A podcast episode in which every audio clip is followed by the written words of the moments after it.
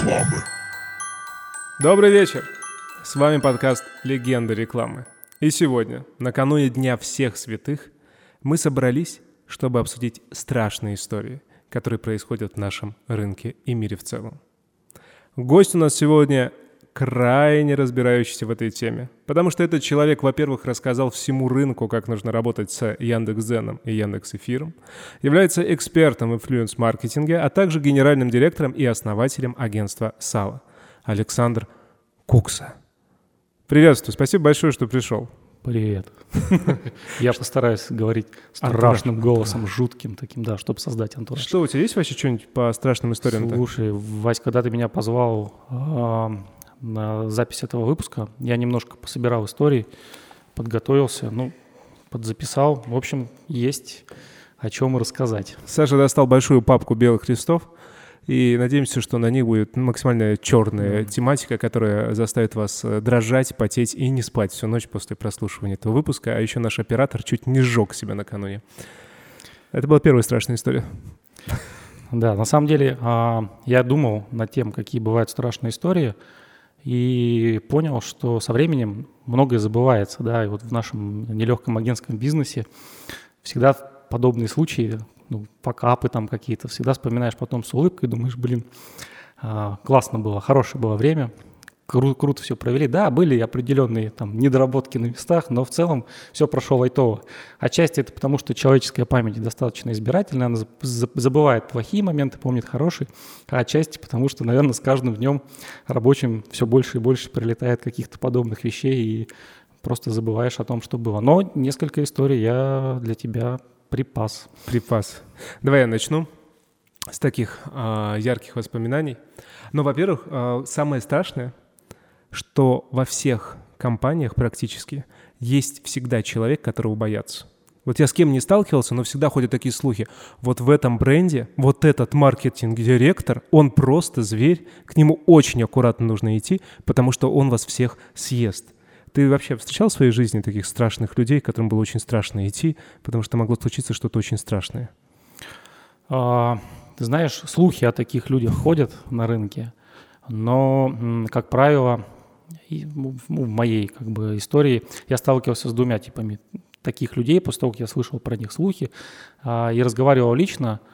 А, либо был какой-то непрофессионализм со стороны подрядчиков, и это привело к какому-то непониманию, да, к какому-то вот порождению слуха, либо непрофессионализм со стороны этого человека, но это, как правило, не страшно, это скорее вопрос там диалога, нужно объяснить, ну или просто не работать с такими людьми, да, но сталкивался, да.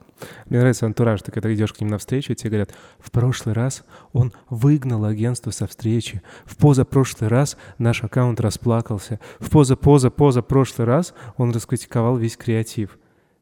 Это жутко, жутко. Вот ты представляешь, да. и такие Я прям, у меня прям сейчас мурашки побежали. Набирается, да, набирается? Да, да, да. да, да. Мне Я... кажется, самая страшная история — это постоплата в рекламном бизнесе. Ничего страшнее этого произойти просто физически не может.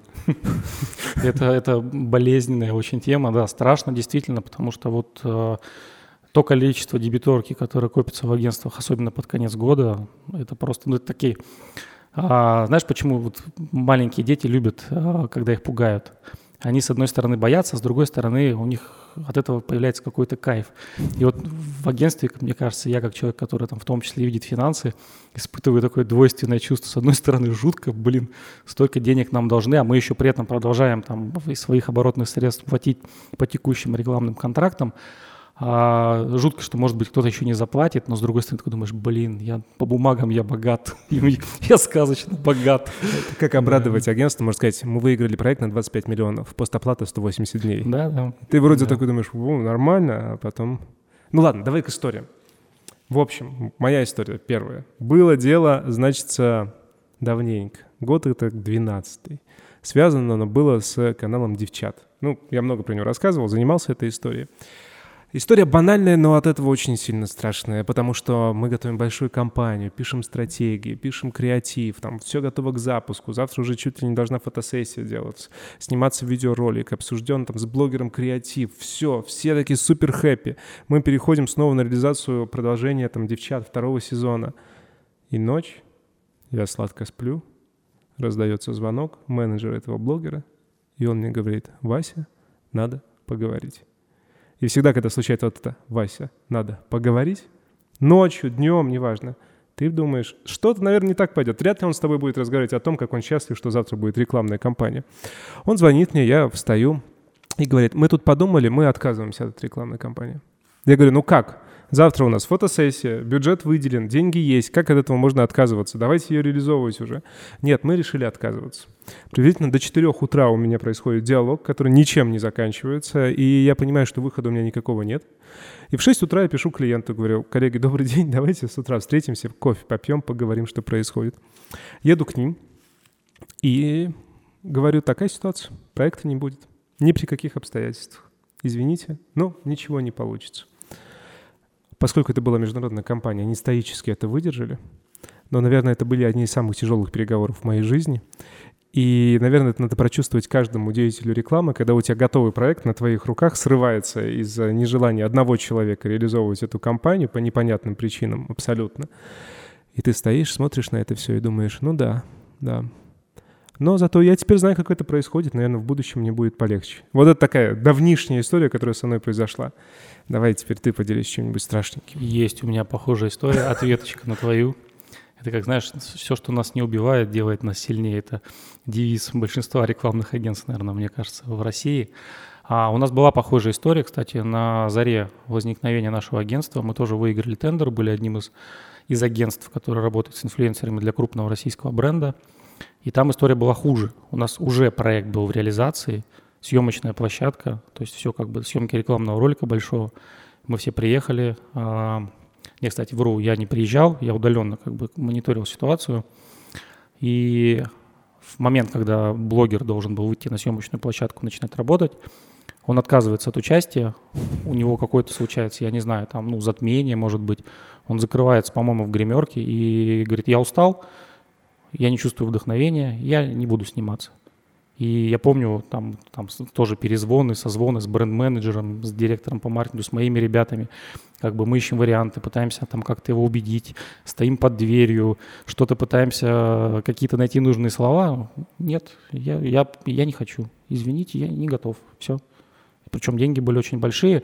И на самом деле я очень помню вот это ощущение, да, когда ты такой молодой, дерзкий, там у тебя начинающий бизнес, а деньги плывут в руки, а человек от них просто отказывается. Для меня это было, ну, как для предпринимателя очень дико, я не понимал, ну, то есть тогда еще не понимал, да, насколько тяжело бывает с блогерами, но и эта история осложнялась тем, чтобы нагнать еще жуть, потому что у нас, конечно, были большие штрафные санкции там за срыв, но, слава богу, бренд пошел навстречу, мы договорились, все понимали, что, в общем-то, это реально форс-мажор, который не зависел от кого, потому что все были на площадке, все видели неадекватное поведение этого человека, ну, как бы, да, вот так бывает. Искали бэкап, переносили съемки, терпели убытки, ну вот блогеры, они такие звезды загадочные иногда бывают. Ты знаешь, мне нравится вот в этой ситуации, и для зрителя, слушателя это будет интересно узнать, не связано с рекламным рынком, как в этот момент все агентство, клиент превращается в единый рой. Ну, то есть начинается «подключите директора», «подключите гендиректора», «подключите продюсера», «подключите генпродюсера», «подключите уборщицу», «подключите юриста», всех остальных. И вся философия решения этих вопросов всегда складывается на том, чтобы подключить максимальное количество людей, чтобы уговорить. Я иногда на это вот смотрю, и это так забавно. Ну, то есть переговоры обычно ведет один-два человека максимум, но подключаются все. И потом, как вин-формат, если все-таки случается, убедить, уговорить, это доходит до гендиректорской награды и до того, что они молодцы, и они это победили. Кстати, перенесемся в быт. Вот страшная история произошла, реально страшная. Миша Литвин сжег свой Мерседес. Как мы должны... Один одну черную машину, да, там как черный-черный блогер, черный-черной ночью, хотя он днем, по-моему, да. Черным-черным бензином. Черным-черным бензином сжег черный-черный Мерседес. Ну, страшная же история. Слушай, да, да, но на самом деле а, история страшная, вопрос просто для кого, ну, то есть кто испугался больше. А, понятно, что а, есть определенный шлейф, Понятно, что, наверное, Mercedes несет какие-то репутационные, возможно, финансовые потери, но мне кажется, что а, бренд с такой многолетней историей, который очень много инвестирует там, в маркетинг, создание позитивного образа, наверное, что-то теряет. И в долгосрочной перспективе я уверен, что теряет, потому что все-таки блогер — это более молодое поколение, и отложится у них в голове, что да, вот с Мерседесом была какая-то жесть, и они, наверное, в будущем его не купят. И, кстати, я помню историю с Тёмой Лебедевым и его лендровером, который там четыре раза падал движок, и я помню до сих пор, я тоже точно никогда не куплю себе лендровер, ну, потому что у меня это отложилось в памяти. Но по факту это, ну, такой хороший хайп, который не очень сильно навредил бренду в краткосрочном моменте. И, возможно, ну, сильно повредил ему в каких-то будущих перспективах, потому что ситуацию придется исправлять. Но это мое мнение личное. А, так, мне кажется, такие ситуации страшнее для самих блогеров, чем для брендов. То есть, когда с блогером происходит какая-то страшная ситуация, какой-то э, случайно там брошенная фраза, да, там случайно э, неправильный какой-то поступок сделанный, причем, ну, если изначально блогер, ну, вроде как порядочный, как вот, например, история с Региной Тодоренко, показывает, что для них репутация э, рушится быстрее, чем для бренда. Вот как-то так. Вот я к Мише Литвину еще вернусь коротко. Мне вообще кажется, что он даже интеллигентно этот Мерседес сжег. Ну, то есть я предполагал, что он сделает там огромный разбор его коммуникации с Мерседесом, как он это все возил. Ну, кора аудитория его знает о проблемах, с которыми он сталкивался. Но он типа настолько, видимо, заебался, выражаясь русским языком. Или он придумал такую стратегию гениальную. Это всегда ходит рядышком заебаться и придумать гениальную стратегию, мне кажется. А, что он просто взял его и сжег. Ну, типа, если ты хочешь нанести урон бренду, ты как Катя Коносова, если я не ошибаюсь. Знаешь такую блогершу? Берешь и разбор, вот производство, вот здесь волос, вот здесь таракан, вот здесь косметика с антибиотиками. Ты вот прям вот копаешь туда. А он так типа, я больше не могу. и просто сжигает свою машину. Слушай, не, ну это абсолютно правильный жест, потому что кратко сестра таланта. Если бы он делал бы разбор, и объяснял бы, большинство людей, мне кажется, на середине бы уснуло. Ну да, ломается, ну да, там неоригинальные запчасти, ну да, там дилер, извините, пидорас а он просто, просто для, для большинства аудитории, которая в принципе не следила за его творчеством, а я видел, как это распространяется, там даже для тех людей, которые не интересуются Мерседесом, не интересуются творчеством Миши, не интересуются в принципе благосферой, эта история стала какой-то дикой, и все начали об этом говорить. Это очень правильный подход. Он просто сжег дорогую машину, и этим он сделал такой хороший перформанс, жест, Хорошо, но все-таки, раз мы маркетологи, мы, как охотники за привидениями, должны бороться со страшными историями. А вот что Мерседесу делать в этой ситуации? Знаешь, вообще а, лучшая тактика не доводить до такой ситуации. Ну, она случилась уже, уже все. Страшилку рассказали гендиректору и международному офису. У нас тут машина за 12 миллионов. Я сжег блогер. Ну, я как бы... Это же история не про маркетинг в чистом виде, это история uh-huh. все-таки про пиар, который является частью маркетинга. Я в такие моменты думаю, слава богу, я не работаю в Мерседесе. А, из этой истории надо выходить красиво. Красиво, креативно и, наверное, с юмором, как, в принципе, а, принимает аудитория. То есть нужно просто придумать хороший какой-то ответный жест. Я не знаю, тут нужно подключать лучших креаторов и придумать хорошую ответную историю. Не, не, не, не скатываться вот этот разбор полетов там, а лучше бы он подарил бедным, а мы не будем ничего отвечать или что-то еще. Точно не прятаться в раковину. Нужен, ну, современное время требует смелых креативных решений. А, и можно, они же делают батлы там с другими автомобильными брендами. Придумайте, сделайте хороший ответ. Честно сказать, единственное решение, которое я видел, но я не знаю, согласился бы на него Миша, я не знаю, я с ним даже, по-моему, кстати, не виделся ни разу лично. Я бы просто подарил ему новую машину.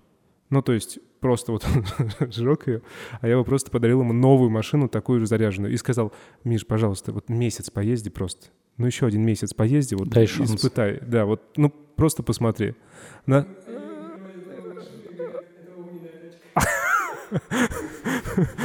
Это огнеупор. Или подарите ему машину с, с аэрографией в виде огня. Вот это вот было бы круто, Это было бы классно. Типа, чувак, наш сервис, ну это же не глобальный Мерседес, там сервис, структура, проебался. Ну, да, наверное, мы да. признаем. Вот все новые машины, мы сделали агрофрай, вот по поездим. Мы гарантируем. Немецкое качество, все дела. Ну, то есть какой-то такой формат, иногда, знаешь, вот тебя человек бьет, если ты его ударишь или промолчишь, он либо тебя еще раз ударит, либо обозлится, либо вы оба будете дураками. А надо к нему с улыбкой выйти. Мне тренер на соревнования говорит, ты когда бороться выходишь, ты улыбнись противнику. Что типа сказать? Ну, может, просто спарринг, типа, все бывает.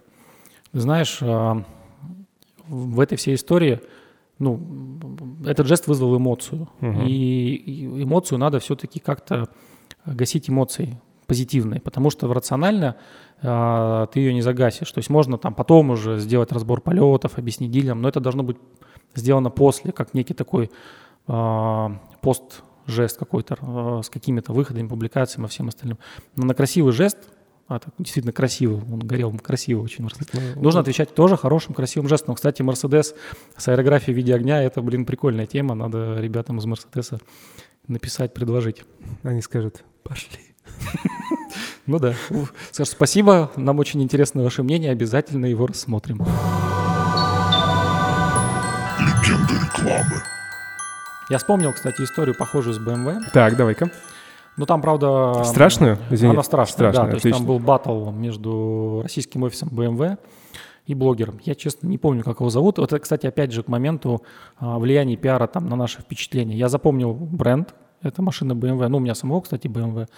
Я запомнил суть, а, но не запомнил там каких-то деталей. Но запомнил, что был очень негативный контекст. А, это к избирательности человеческой памяти. Там была история, что какой-то автоблогер обнаружил, что на машины калининградской сборки нет гарантии от производителя. Какие-то хитрые схемы, там, то все, пятое, десятое. Он все это там сделал э, разбор обо всем этом, написал, и ему отвечал, по-моему, Вася, это пиар-директор, может быть, BMW а, или директор, прости вас, не помню уже должность твою, это было не очень, да, то есть он пытался также вот рационально ему как-то объяснить, не очень получилось, потому что, ну, явно не подготовились, да, то есть не, не изучили фактологию и как-то не придумали красивую историю, но попытались сыграть на том же поле, на котором играл блогер, и с моей точки зрения репутационно проиграли эту битву, потому что они вышли биться с ним туда, а, где блогер изначально сильнее, и тут как раз нужно было его чем-то переиграть другим, не знаю, пойти к другим блогерам, как-то с ними сделать какой-то разбор, там, съездить, посмотреть документы. Ну, то есть привлечь тех, кто силен в борьбе в инфополе, в поле инфлюенс-маркетинга, а не пытаться стать инфлюенсером самому. Вот такая тоже жуткая, жуткая история была. Слушай, ну тут вообще у нас вот 20 год, он отличается вот этими страшными историями, связанными с репутацией. Ты вот Тодоренко упоминал, все-таки, наверное, надо ее коснуться, потому что история страшная. Говорит она, значит, что женщина сама виновата, если ее бьют условно говоря, в вольном ну, переводе. это на самом это вот прямо вот в вольном переводе масса. Это, кстати, тоже очень страшно, что фраза выдернута из контекста, Абсолютно. поднимается на щит. Что ты сделала, чтобы тебя не били, да, да, говорит да. она в кадре. Да. И я согласен. Я воспринял эту информацию совсем не так, как общей народной массы. Ну вот я как человек, как индивид. И что у нас происходит? У нас просто страшная волна собирается народу, который хочет крови. Просто страшной, жесткой крови и бренды убегают. Вот ты как думаешь, вот этот бег брендов от всего, что сейчас не в милости у народа, это насколько вообще рационально, правильно и подходит. Объясню, почему меня это волнует. Я прекрасно знаю, как бренды уговаривают блогеров через агентств, ну, с позиции брендов, участвовать в рекламных кампаниях, стать амбассадором, чтобы там сократить деньги какие-то. Ну, вот прям мы вас очень любим, мы вас очень ценим, вы самый яркий инфлюенсер, у вас такая аудитория, мы вообще все вас смотрим, вот вам супер условия и так далее. Вот на этом этапе. Это вот похоже, как, знаешь, как э, Жигало добивается секса со старушкой. Вот точно так же. И потом просто в один момент отворачиваться. В то же время бренды всегда просят, чтобы блогер не отворачивался от них, когда у них тяжелые времена и постоплата по 90 дней. Ох, да. А, знаешь, я попробую сформулировать свой ответ так. Я отвечу не как а, руководитель рекламного агентства. Я, наверное, попробую ответить как человек, вот как, как я бы к этому относился. Мне не очень нравится история, когда бренды тут же публично заявляют о разрыве контрактов. Это неправильно. А, ну, многие обвиняют блогеров проституции, да, когда они там сегодня рекламируют один банк, завтра другой, послезавтра третий. Говорят, ну как это можно, вот это же там, ну, должна же быть какая-то лояльность. А, и здесь мне кажется, что со стороны брендов тоже должна быть какая-то лояльность. В чем она должна выражаться, с моей личной точки зрения? А, во-первых, всегда нужно смотреть, что за блогер, да, и какой с ним был бэкграунд до этого. Потому что оступиться, совершить ошибку в публичном поле может любой, и вопрос в том, ну, а, контекст какой у этого был. Если в этом плане а, мы понимаем и мы продолжаем верить в блогера, то надо просто аккуратно ставить на паузу, пока не улеглось, да, потому что все равно, когда начинается бурление, очень не хочется, чтобы прилетало к тебе. Но точно не стоит публично разрывать с ним отношения, потому что с моей личной гражданской позиции это не красит бренд тоже, потому что, ну, come on, ребят, как бы здравомыслие должно быть со всех сторон. Вот такое у меня мнение.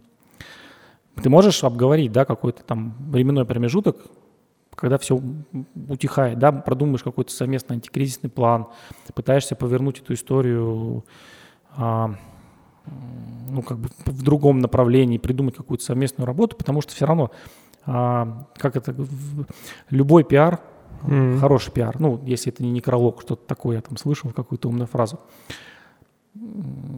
А как э, директор рекламного агентства, попробую оставить это без комментариев. Здесь все очень зависит от цели бренда и от того, какая у них там внутри ситуация. Но по сути это человеческий фактор внутри тоже срабатывает. И это на самом деле не только российская история. Я вижу, что международные бренды этим тоже страдают. Ну, мне как предпринимателю ага. риск понятен в любом случае. Возможно, тем, кто работает в более корпоративной среде, ну, хочется меньше рисковать. Ну, опять же, потому что когда ты работаешь в корпоративной среде, ты часть общей системы. И, условно, твое решение может тебе прилететь. Ты понимаешь, что ты не управляешь всем бизнесом. Ну, то есть э, за тебя будут решать э, все-таки руководство вышестоящее. Просто для меня это здесь тревожно максимально и страшно в рамках нашего выпуска то, что аудитория ждет этого. Ну, то есть аудитория, выбрав любого блогера, бог с ней, Стадаренко, кого угодно, своей жертвой, она ждет, чтобы у него на глазах этот блогер унижался, извинялся, а, чтобы его наказывали, публичная, чтобы порка была. И эта же самая либеральная аудитория, ну, зачастую либеральная аудитория подключается, жестко критикует, когда извиняются блогеры перед э, Кадыровым или еще перед кем-то. Ну, то есть у них такая биполярочка, типа, перед нами надо извиняться, а когда кто-то, потому что наши интересы задели, а когда кто-то извиняется перед другим, это как бы неправильно, это унижение чести и достоинства человека. Мне это очень не нравится в обществе современном как человеку. Согласен, да. Ну, таковы реалии. Таковы Приходится реалии. внимательней, как говорили во, во времена моей молодости, следить за базаром. И аккуратно фильтровать то, что ты говоришь. Вот. Но слушай, мне кажется, мы с тобой переходим в какую-то плоскость а, таких уже общефилософских трактатов. А как какое, мы любим. Да, какое у нас современное общество, как оно несправедливо и что с этим делать. Хочется вспоминать каких-то еще а, душераздирающих историй. И вот мы коснулись темы корпоратов, корпоративной культуры. Я вспомнил другую жутчайшую просто историю о том, как мы для международного, кстати, бренда организовывали блок-тур. Я его очень хорошо запомнил, потому что мы там все тщательно планировали, как взрослые, то есть все было посчитано там, суточный, командировочный, средний чек в ресторане, а, выверены там все цифры в отеле, проездные, заранее все забронировано. И у нас там была финансовая отчетность, ну, по расходам, которые заранее мы согласовали, мы их должны были подтвердить чеками. И все как бы завершается проект, там мы все отчитываемся уже по выходам, все замечательно, всем все нравится. Мы отсылаем пакет с документами а, в российский офис, для того, чтобы закрыться по финансам, у меня раздается звонок, тот самый жуткий. Александр, нам надо поговорить, у нас ЧП. И я такой думаю, ну все, так, что, где, кто, что случилось. Сразу пытаешься, в такие моменты ты экстренно пытаешься, когда вся жизнь пролетает перед глазами, перед смертью, а вот тут в такие моменты у тебя перед глазами пролетает весь проект, и ты такой думаешь, так, где, где, где, где могли мы накосячить, кто мог накосячить ты понимаешь, что все прошло нормально. Ну, то есть ты как бы поговорил уже с ребятами, которые вернулись, все хорошо. И это все за доли секунды происходит. Я говорю, да, слушаю, что, что произошло. У нас ЧП. А, мы нашли чек на 500 рублей, который с нами никто не согласовал. И я говорю, да. Но я понимаю, что мы тоже уже как бы серьезная организация, я должен ну, как-то реагировать. Говорю, знаете, дайте мне, пожалуйста, время, я сейчас разберусь в ситуации и вам перезвоню. Ну, подхожу как бы к ребятам, как бы что, где они. Говорят, слушай, блин, да, вспомнили, мы ходили в пешую там прогулку, два часа по жаре, ребят попросили пить, но мы просто купили, а нам же сказали все чеки сдать. И мы их сдали. Ну да, как бы вода вроде была не запланирована, но вот, но вот такая ситуация. Я хорошо, говорю, понял. Жуткая история, я собрался мысленно, думаю, надо как-то как правильные слова подобрать в этот момент. Перезвонил, говорю, вы знаете, мы все обсудили, а у нас был совет директоров, мы признаем, да, нашу как бы ошибку, мы действительно эти расходы не согласовали, приносим им извинения, мы приняли решение, что эти расходы мы берем на себя на том конце вздохнули, сказали, слава богу, мы тогда этот чек просто выкинем. Я говорю, да-да, хорошо, выкидывайте, и, пожалуйста, больше никому его не показывайте, пусть эта история останется между нами. Слушай, вот, ну по тоненькому, по тоненькому. Да. Могли провалиться, на самом могли, деле, в этот момент. Могли, опасно очень было, очень Подлет. Опасно. А если бы взяли еще на 600 рублей, ты представляешь, что могло бы произойти, если бы лишнюю бутылку воды взяли? Или сникерс. За сникерс, мне кажется, просто бы в, в этом офисе бы приехали бы, всех просто, мне кажется, посносили бы головы. Да, начисто. просто бы стреляли раз навсегда. Да, да. Ну, нет, я понимаю, это на самом деле как раз, если уже так чуть откатиться, это вот как раз специфика корпоративной культуры, когда все должно быть четко регламентировано и понятно. Ну окей, как бы, слава богу, не купили на 600 рублей. Кстати, вот если все равно смотреть все вот э, страшные истории в рекламном бизнесе, они все равно вот скатываются к тем, что типа либо кто-то из участников не выполняет обязательства, ну вот так глобально смотря, либо кто-то тайминг потерял, либо кто-то что-то не доделал. Вот как-то все вот это вот так заворачивается на человеческом факторе. И получается, что весь страх, который у нас сходится, он исходит от людей. Ну да. У меня опять философия, видишь? Здесь Привидений же не существует. Но это не, не точно. Я верю в Деда Мороза и в привидения. Ну, Дед Морозом, да, а с привидением не знаю. Хотя ты знаешь, ну, мы, может быть, чего-то не знаем в этой жизни. Было у тебя что-то такое, когда кармически не шло? Ну, типа вот страшная история, когда ты вроде все делаешь, что тебе вот, ну, надо, и, сука, кармически ничего не идет. Ты смотришь на эту историю и не понимаешь, что происходит. Да, была такая история. Я попробую сейчас ее в деталях вспомнить. Но там, на самом деле, мне кажется, как я в таких случаях говорю, а, не сложилась биохимия. Вот в такой ситуации мы тоже планировали блок-тур. А, он все-таки состоялся, но вот, так скажем, с горем пополам, а, три коллеги и там вот это все.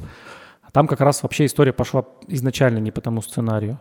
Во-первых, в момент старта сменился менеджер со стороны компании – и там уже какая-то пошла дискоммуникация, что-то не передали, что-то не согласовали, разрулили. А потом уже начались вообще какие-то жуткие фатальные... То есть у нас реально не отправлялись сообщения в WhatsApp, но то есть мы обмениваемся скриншотами, я вижу, что сообщения в, в чате у нас есть, а у них нет. И, и таких случаев было несколько, и тут возникает вопрос, вы нам не писали, вы нам не предупреждали и так далее. А, потом а, с почтой тоже были какие-то глюки. Я подозреваю, что там, возможно, у них просто, ну так, это уж не мистически, если подумать. Возможно, просто были какие-то технические ограничения внутри, потому что они там сидят э, в компании, у них там куча фаерволов. Возможно. А возможно, это действительно было проявление каких-то высших мистических сил. И там много было жути, много было жести. А, в какой-то момент я уже просто лично подключился, накидал прям вот что, когда, кто кому писал, когда все были договоренности, мы все это как-то раскидали, разрулили – но с тех пор мы больше про эту компанию ничего не слышали. Ну, потому что они с нами не работают. У них остался какой-то осадочек, видимо. Хотя, может быть, просто сейчас не сезон куда-то летать. Все закрыто. Может быть, поэтому не обращаются пока. У меня есть одна история страшная, не про рекламу, но про привидение ты тронул, я решил разбавить. Если у тебя тоже появится, рассказывай. Привидение черного блогера или нет? Ну, нет. Э, в общем, смысл какой был? Я когда э, женился, мы с моей супругой Лерой стали снимать э, жилье.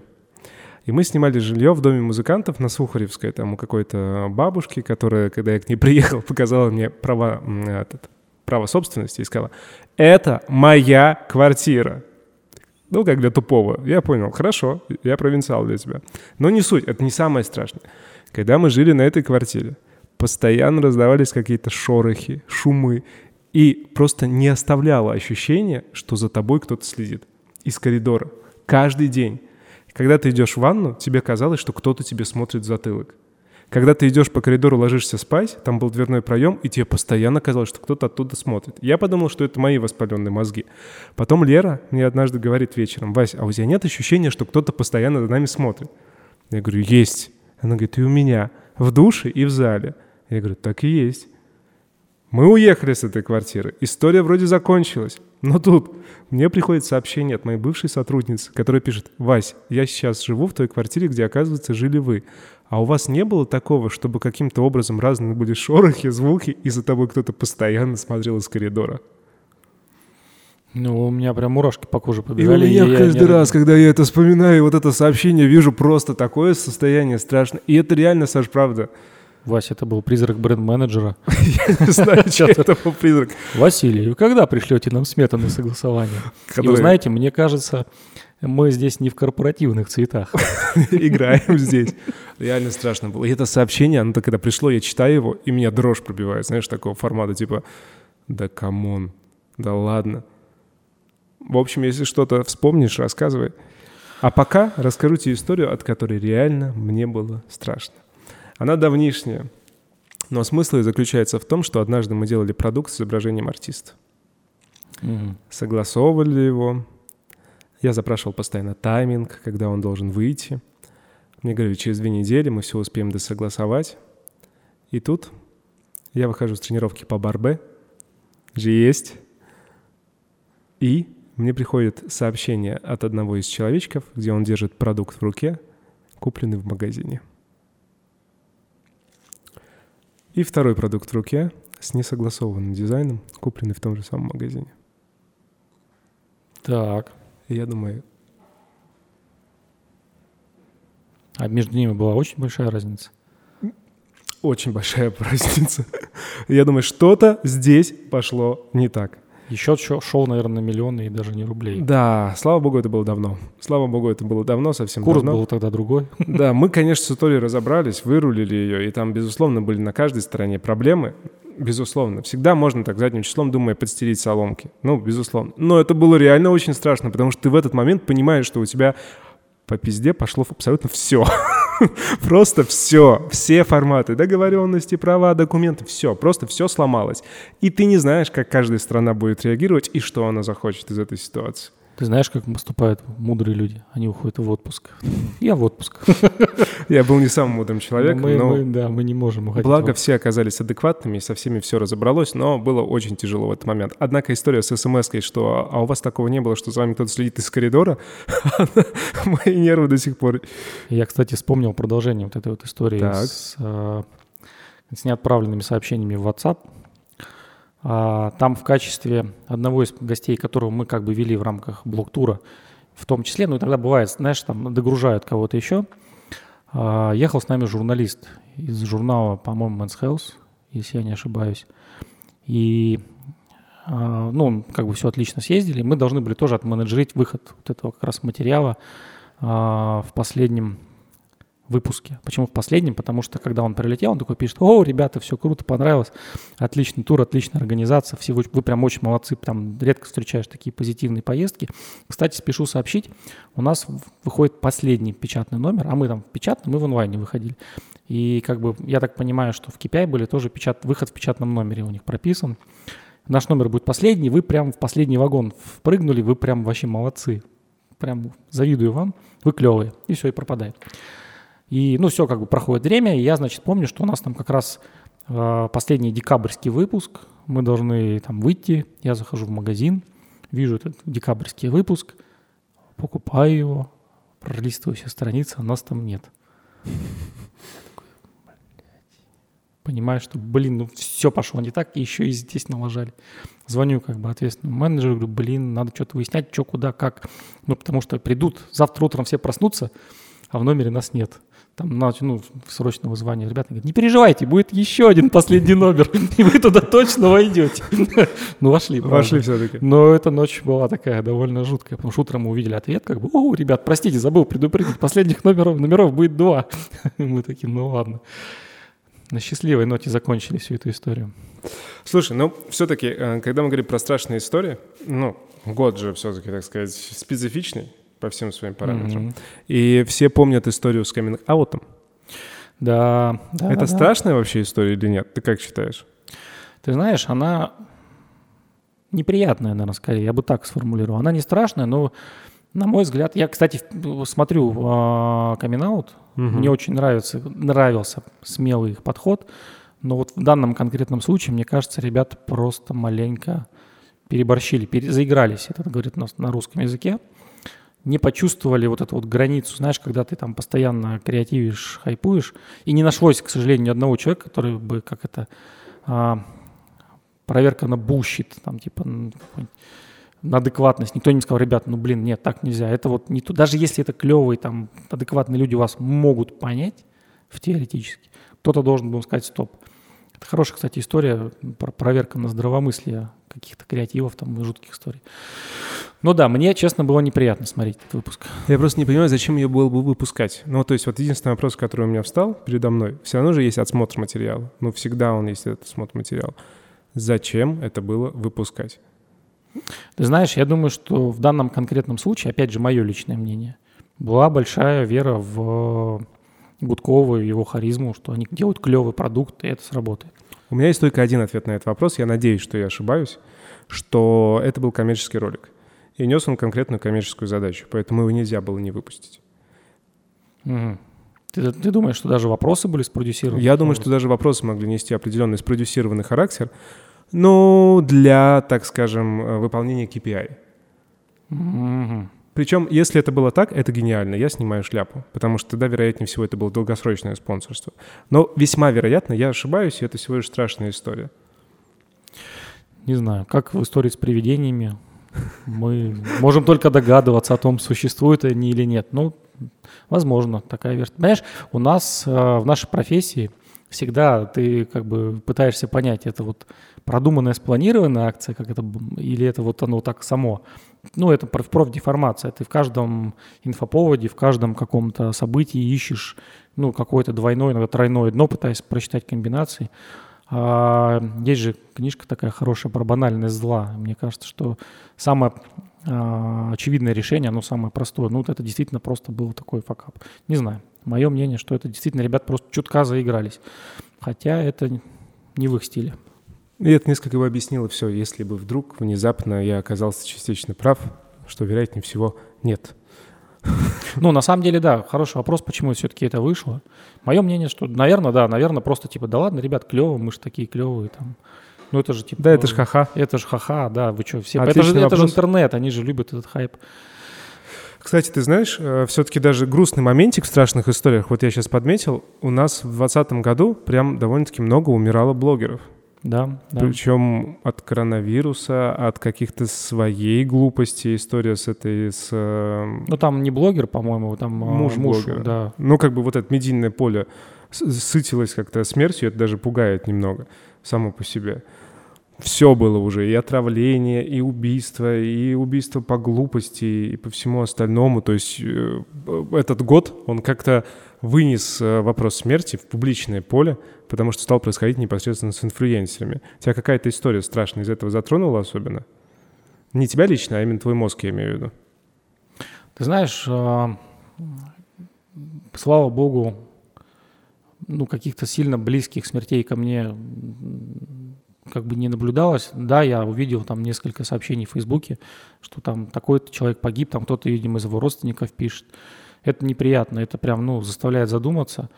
Но в целом, как мне кажется, трогают обычно, ну, до глубины души какие-то события, связанные там с родными, близкими, но, слава богу, все пока хорошо. Меня это... Я говорю пока, потому что год еще не закончился, и мы с нетерпением ждем, Не, ну будем надеяться, что всё будет нормально. пробьют, и все таки о, год закончился, новая жизнь с чистого листа. Меня просто это задело какой стороной? Когда Тропицель, если не ошибаюсь, Тропицель разбилась на мотороллере.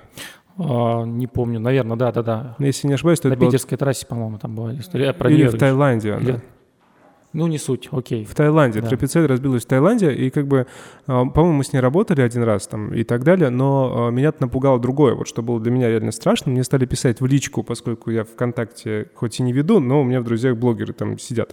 Мне стали писать в личку девочки, которые стали спрашивать, Василий, скажите, пожалуйста, она жива? Я не буду жить без нее.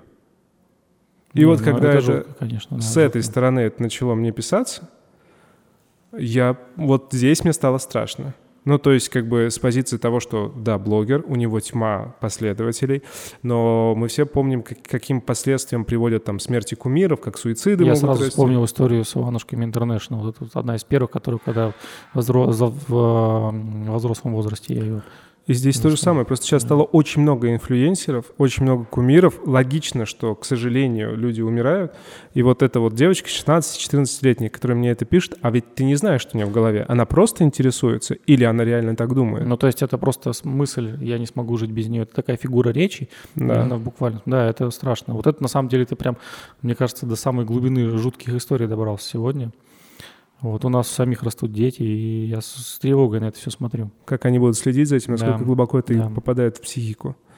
И вот это вот, видишь, медийное поле, которое вот это все выпячивает, вроде как пытается скрыть, ну, то есть крови нет, порно надо заходить и так далее, но тем не менее вот такие события происходят, про них же везде начинают трубить, просто везде начинают трубить, во все эти неокрепшие психики это лезет, и вот это медиа превращается в огромный инструмент банального зла. Ну, это рупор, огромный рупор, да, все друг друга усиливает.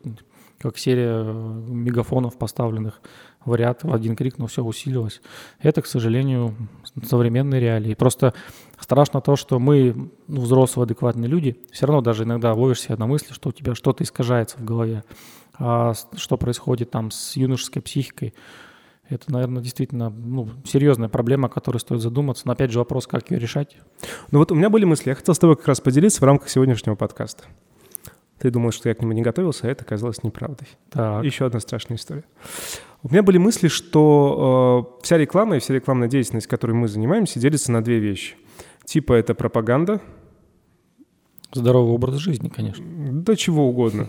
Второе — это продажа. Конкретная продажа. Мы все понимаем, что каким бы социально ответственным не был бренд, и сколько хорошего бы он ни делал, его задача продавать, а уже от этого он будет прибыль распределять свою.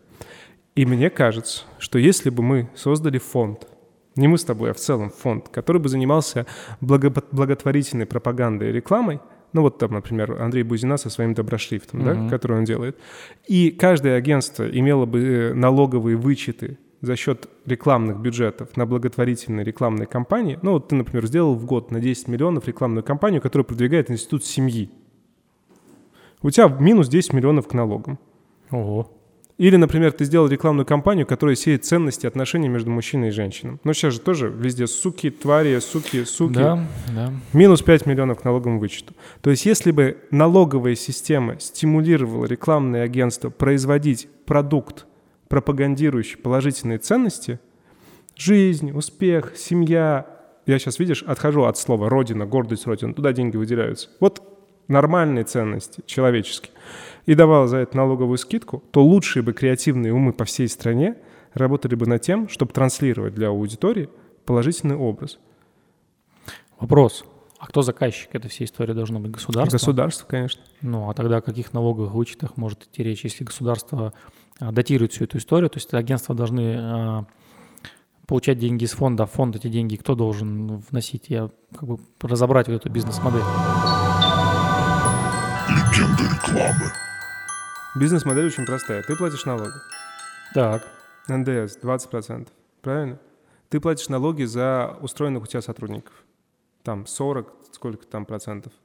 Ну, суммарно там у тебя набегают. Ну, эксперты в интернете разнятся в оценках этого да. налога.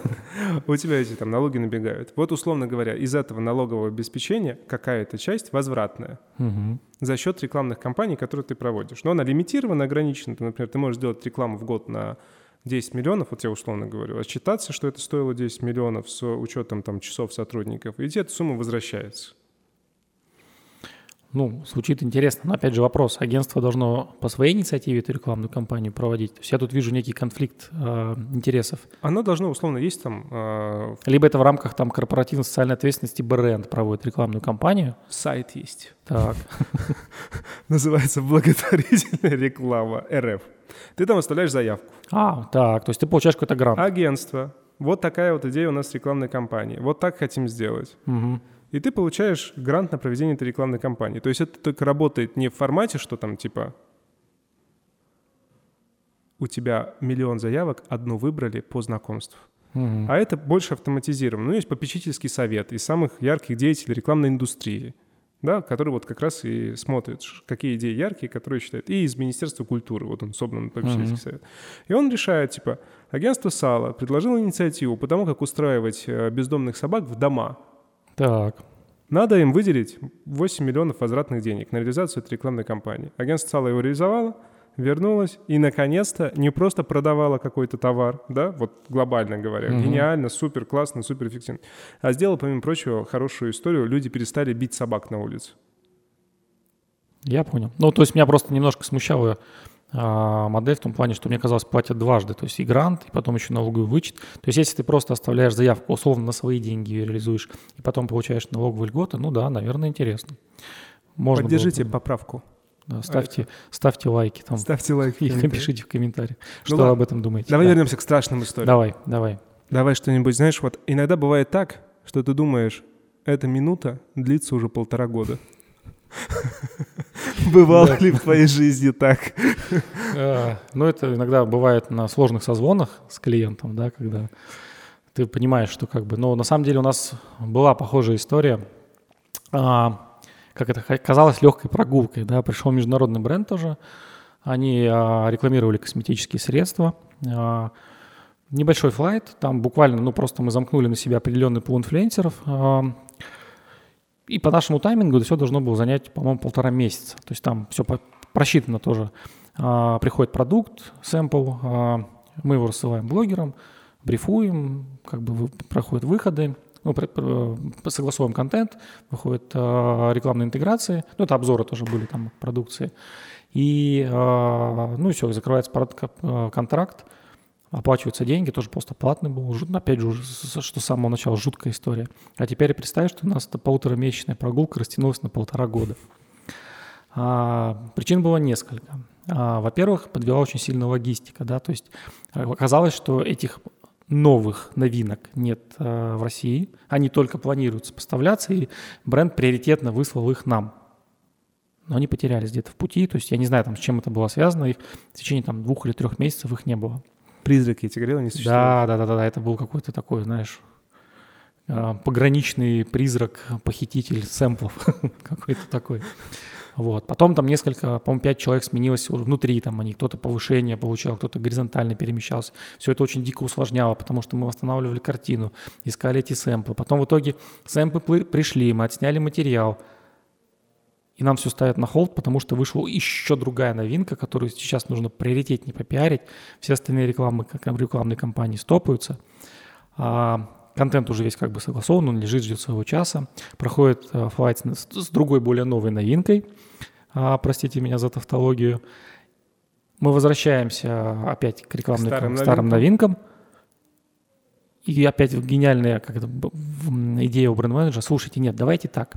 Смотрите, а, нам очень понравился креатив, вот, который там сделал один и второй инфлюенсер, ну, не будем имен говорить. А давайте мы новую новинку тоже дошлем, мы готовы доплатить, пусть они еще про нее обзоры делают. И как ты думаешь, что происходит?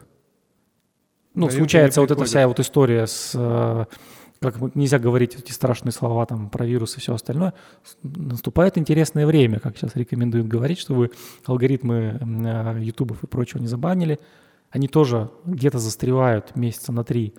Потом их все-таки, да, их даже не находят. По-моему, где-то в районе Албании они там застряли по трекеру, мы смотрели. Наверное, албанцам они были нужнее.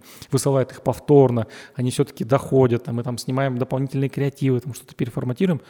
Ну и понятно, что самая жуть этой всей истории, что когда ты считаешь э, тайм-менеджмент людей на полтора месяца, а у тебя все это растягивается на полтора года, ну, это не то, что прибыль, это получается спасибо, что мы заплатили вам за, ну, бренду за проведение рекламной кампании, потому что мы там вели, конечно, переговоры о увеличении там, а, чека, пересмотре там трудочасов, но бренд сказал, вы знаете, мы серьезная международная компания, мы не можем на это пойти, у нас все было давно согласовано, и мы просто не сможем сейчас это пересмотреть. Это, это проблема вообще доставки. Мы это с своей стороны да, все сделали. Да, да, да. Это Мы наши, наши, не наши логисты, это вот где-то факап. Что произошло дальше, это не к нам вопрос. Да, вы, в принципе, за это время могли уже сами дойти до Албании и забрать эти чертовы образцы. Что же вы не сделали этого? Саш, ну знаешь, вот несмотря на то, что э, столько страшных историй, и их на самом деле, мне кажется, можно каждый год подводить и обсуждать. Да, не каждый год одни и те же, на самом деле. Такие трудовые будни рекламного агентства. Они вот все связаны с людьми, ну, всегда с людьми связаны. И в то же время в рекламе очень круто, что ты можешь познакомиться с огромным количеством крутых людей. Вот за что я люблю рекламный бизнес. Просто даже поработал, пообщался потом, поговорил. Ну, вот это классно. Выход в супер много разных ниш. Меня часто спрашивают, студенты никогда не спрашивают. Ладно, ну спрашивают иногда, типа. А зачем мне, как, как мне часто пишут, под... меня часто спрашивают мои подписчики. Меня часто спрашивают мои подписчики. Собственно говоря, они пишут только если в словах ошибки. А, в чем плюс рекламы? Вот именно в коммуникации и возможности посмотреть разные сферы да, бизнеса. Да, да, это очень круто. Давай заканчивать наш выпуск. Какую вот историю, вот какую страшную историю, вот чем надо зафиналить это? Ты знаешь, страшными историями не очень хочется финалить, но я попробую там какую-то такую страшную историю с хорошим концом. Опять пусть будет тоже про блок-тур. А, я тоже готовился, вспоминал, чем я хочу закончить сегодняшний подкаст.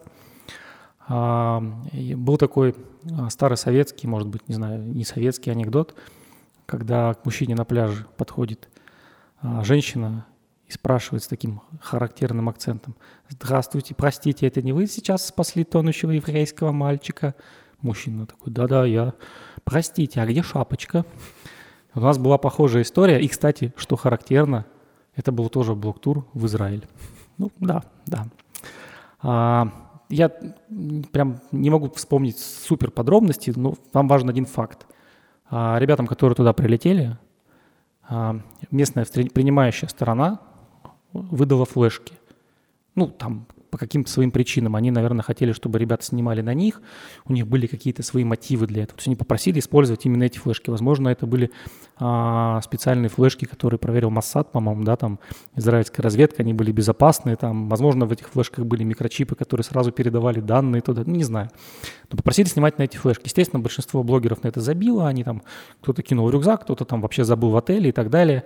И вот у нас все это заканчивается, выходят отличные там материалы, публикации, фотки в Инстаграме, Инстаграме, сторис, видеоролики на Ютубе, все позитивно, мы все отчитываемся по KPI, а, закрываемся по документам, перелистываем, забываем об этом, ну, уже прожитом а, блок-туре. И месяца, наверное, через два, через три приходит письмо. «Э, коллеги, простите, а когда вы нам вернете флешки? Мы такие сначала, какие флешки? Ну, то есть, как бы, мы вроде ничего не брали, там, извините, ваших флешек у нас нет. А, начинаем выяснять, да, оказывается, действительно, блогерам там выдавали флешки, а, начинаем спрашивать, ну, кто-то вот потерял, кто-то забыл, кто-то там сломал, а, и потом еще, наверное, месяца 3-4 ребята из Тель-Авива писали, пожалуйста, верните нам наши флешечки. Мы им даже предлагали, знаешь, мы предлагали купить просто флешки и просто им вернуть, ну, потому что, ну, как бы там цена вопроса, она небольшая. Но они прям говорят, нет, вы знаете, нам нужны именно наши флешки. Масад точно там Да-да-да-да. Вот такая вот история была, как в том анекдоте. Мальчик спасли, блок-тур провели, а шапочку не вернули. Хочется, чтобы все наши страшные истории касались возврата флешек. Очень хочется, да. Тогда, наверное, будет полегче. Саш, большое спасибо, что пришел в выпуск страшных историй. Хорошего тебе Хэллоуина. Надеюсь, что у тебя будет классный костюм. Я вот выбираю между свинкой и попугайчиком. Пока не знаю, какой выбрать. У обоих есть свои нюансы. Я буду в костюме доброго папы. Страшно звучит по этому формату. Хочется сказать следующее. Две вещи. Первое. Во-первых, за то, что выходят эти выпуски, спасибо студии 51. Вы можете в комментариях увидеть ссылку на них. Классные ребята, все организуют, все сделают.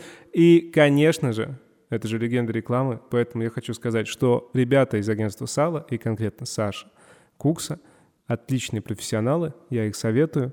Всегда, когда мы говорим про Яндекс, про Яндекс Эфир, про блогеров их меньше советую, потому что мы здесь конкуренты, но тем не менее они тоже умеют делать это хорошо. Язык у меня стал заплетаться в конце. Да, Вась, спасибо за интро. Ну, ну ты помнишь, что у нас постоплат 45 дней. Да, да, да, вашу да, да, пачку мы... сигарет я буду ждать долго. Ладно, спасибо большое, что позвал. Было приятно поболтать. Надеюсь, выпуск получился жуткий. Подписывайтесь, слушайте, если вам понравились жуткие выпуски. И, Александр, обязательно об этом скажите, потому что мы планируем пробовать разные форматы и звать гостей, которые у нас уже были. Спасибо, хорошего Хэллоуина. Всем пока. Всем пока. Легенда рекламы.